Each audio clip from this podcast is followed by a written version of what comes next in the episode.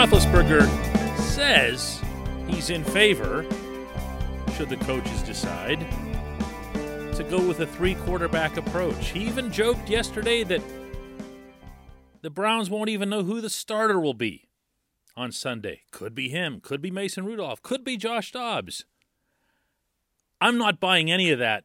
And there's something else that he's saying that I'm also not buying that's that much more important. Good morning to you. Good Thursday morning. I'm Dan Kovacevic of DK Pittsburgh Sports, and this, the newly reborn DK Sports Radio podcasting network. It's Steelers versus Browns, of course, Sunday night, 8:15 p.m. It's the NBC game.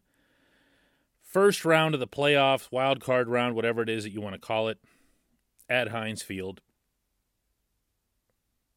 The Steelers are going to win this game. Uh, I say that partly because the Browns have all kinds of things that are working against them right now.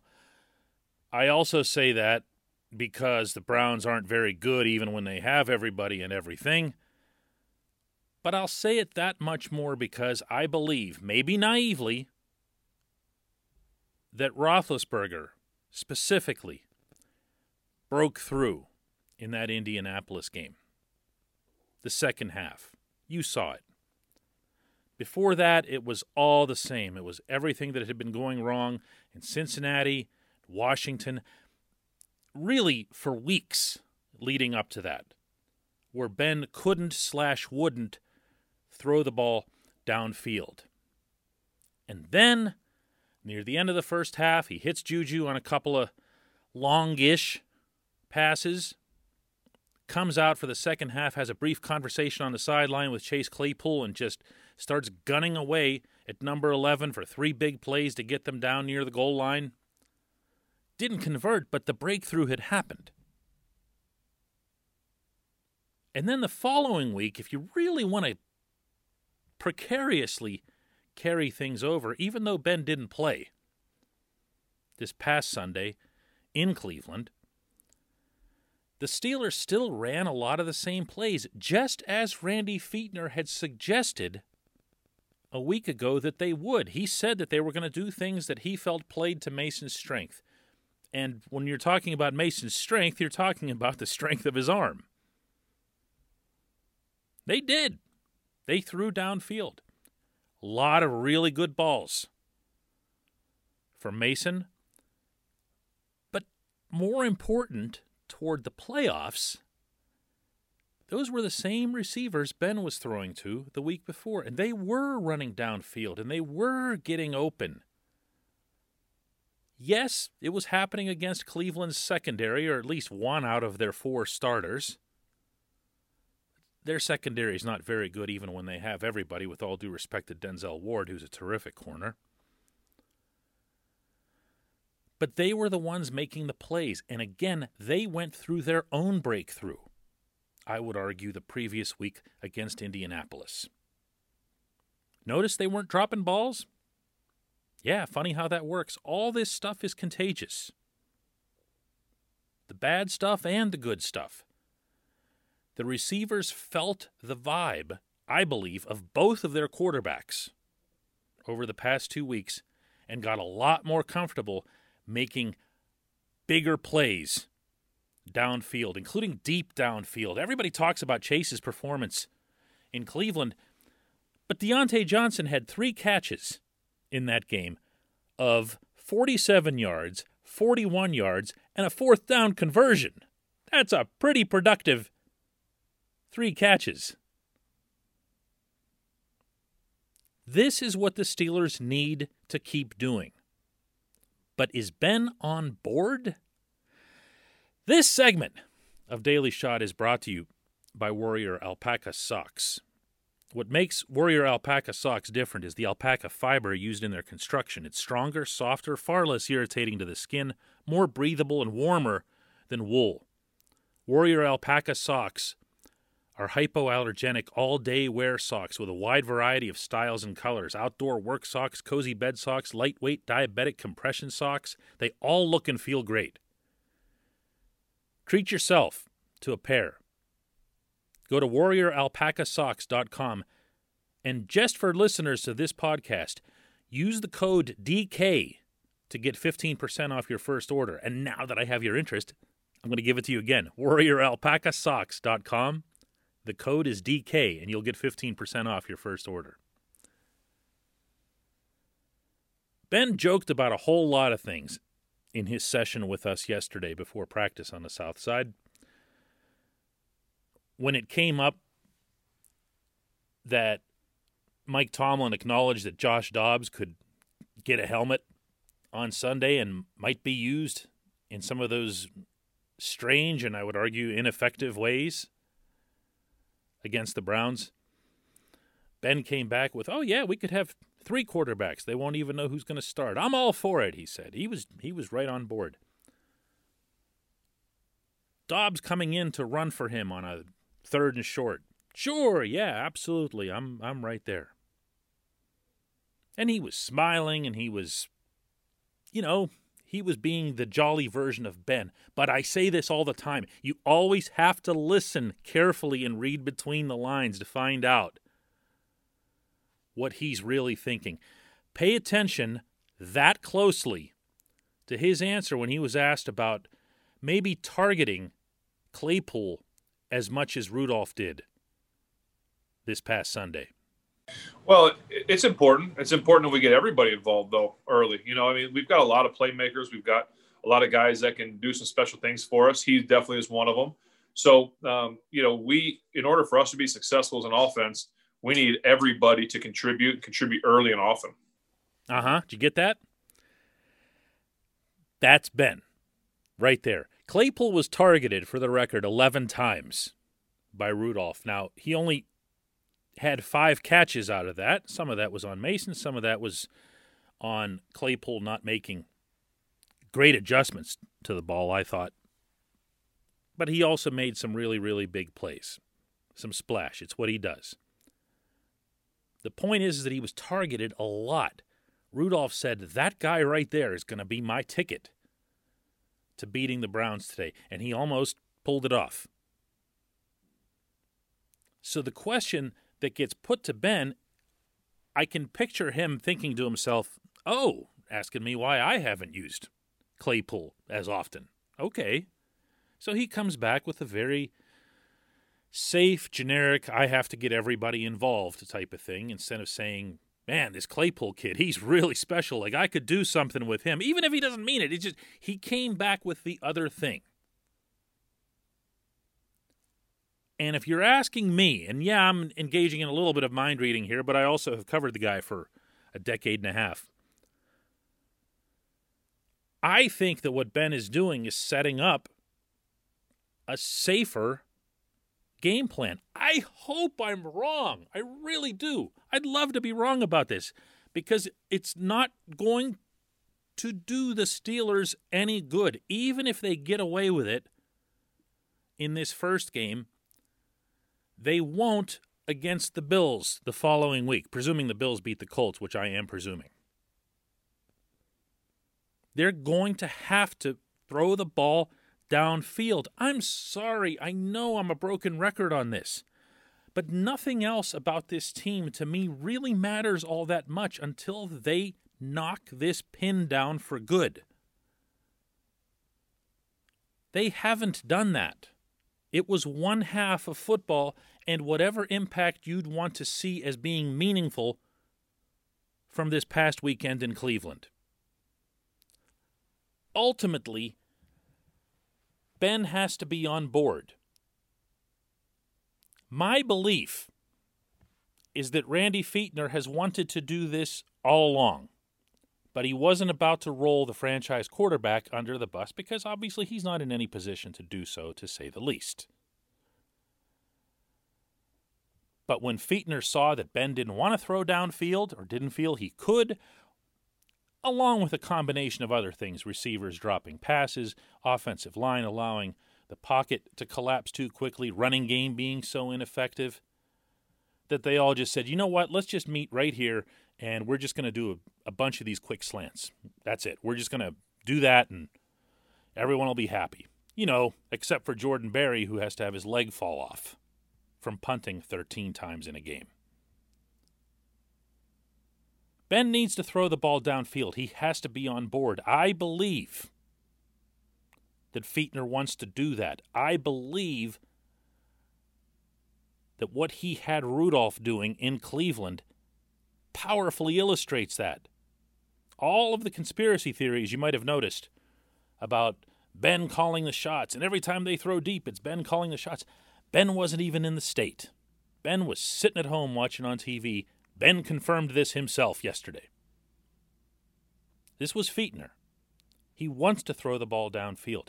Almost every coordinator does. Some of them are more stubborn about it than others. Have you paid attention at all to what's happened in Tampa this year? Bruce Arians absolutely insisted. He was adamant that Tom Brady throws the ball downfield for the first time in years. Brady hadn't been doing that. You saw Brady. He was nothing but four yards, five yards at a chunk. Arians said, This is the way we're going to get to the Super Bowl. I am not changing. You can feel free to change. They're not going to fire me. Bruce stood his ground, and what do you know? As the season went along, all of a sudden, not all of a sudden, gradually, Brady was able to throw the ball downfield, hit some of those targets, even got AB involved a little bit. Randy doesn't have that kind of standing within the Steelers, nor should he. But Ben has to buy in. He really does. Uh, he can't just look at this game and say, here's what I can do that's safe. Here's what I can do where I can beat this team that really doesn't even have a pass rush or linebackers. They can't cover those quick slants. He could take the easy route here. And maybe, you know, if you get a little bit of a lead or whatever, you know, go ahead and take those. Run the ball a little bit, kill the clock. It's still a playoff game, you know. You want to win the playoff game. But he's going to have to go along with a game plan that looks a lot more like the second half against the Colts than the first half. We'll see. We'll see. I genuinely don't have a feel for which way this could go. When we come back, just one question.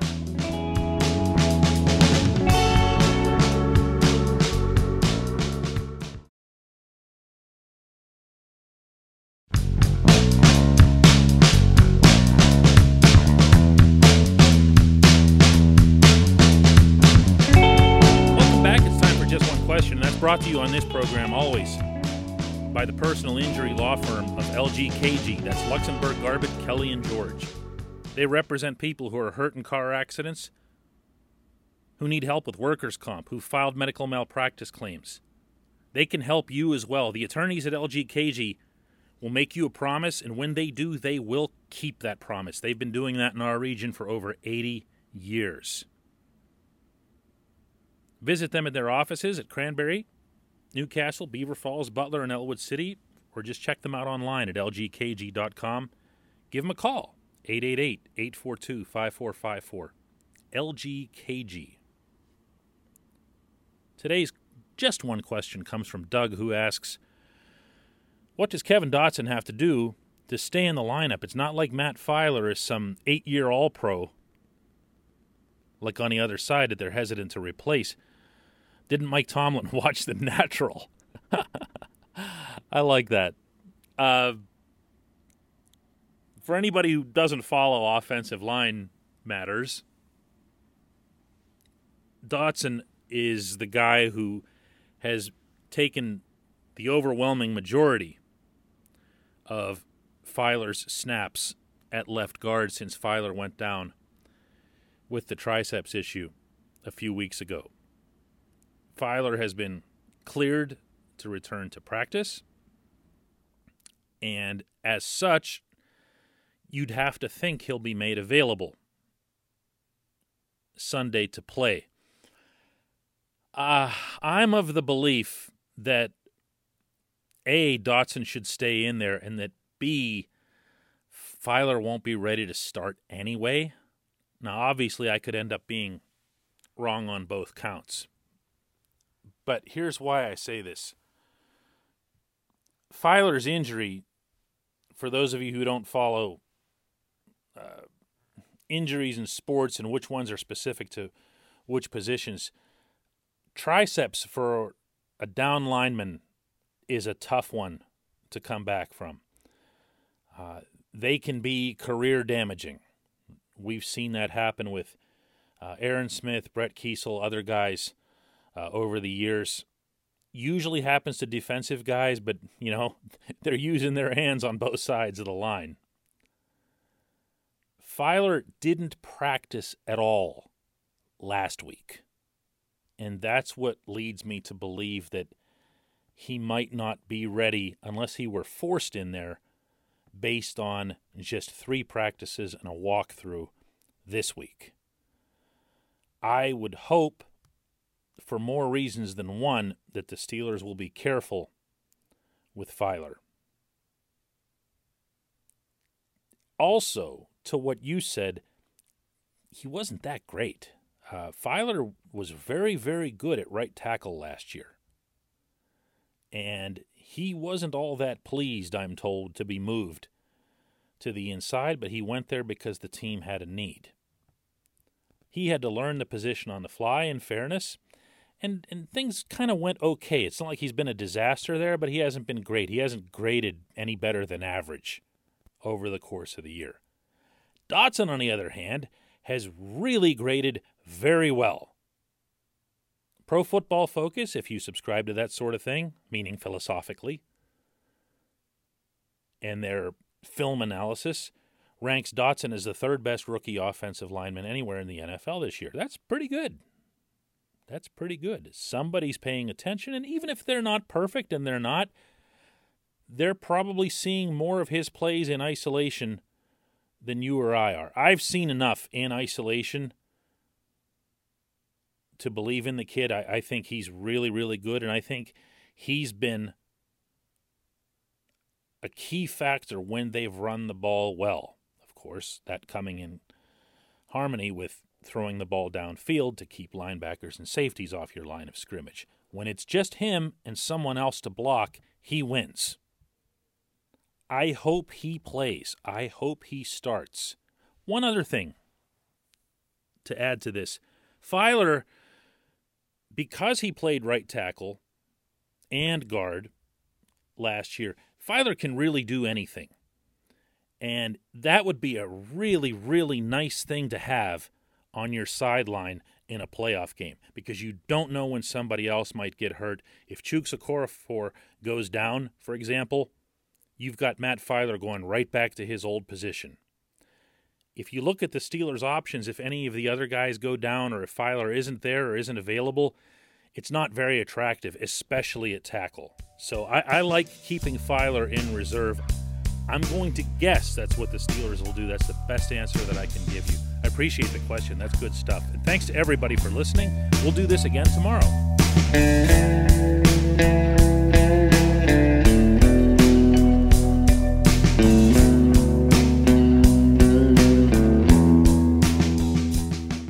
Point Park University, in the heart of downtown Pittsburgh, they understand there's no substitute for real world experience and career building connections. Their innovative curriculum engages students with distinctive experiential learning opportunities. Point Park's pioneering co op program empowers qualified students to work in full time, paid positions with their corporate partners while earning college credits. Visit pointpark.edu/slash works to learn more. Career ready. That's the point. Point Park University.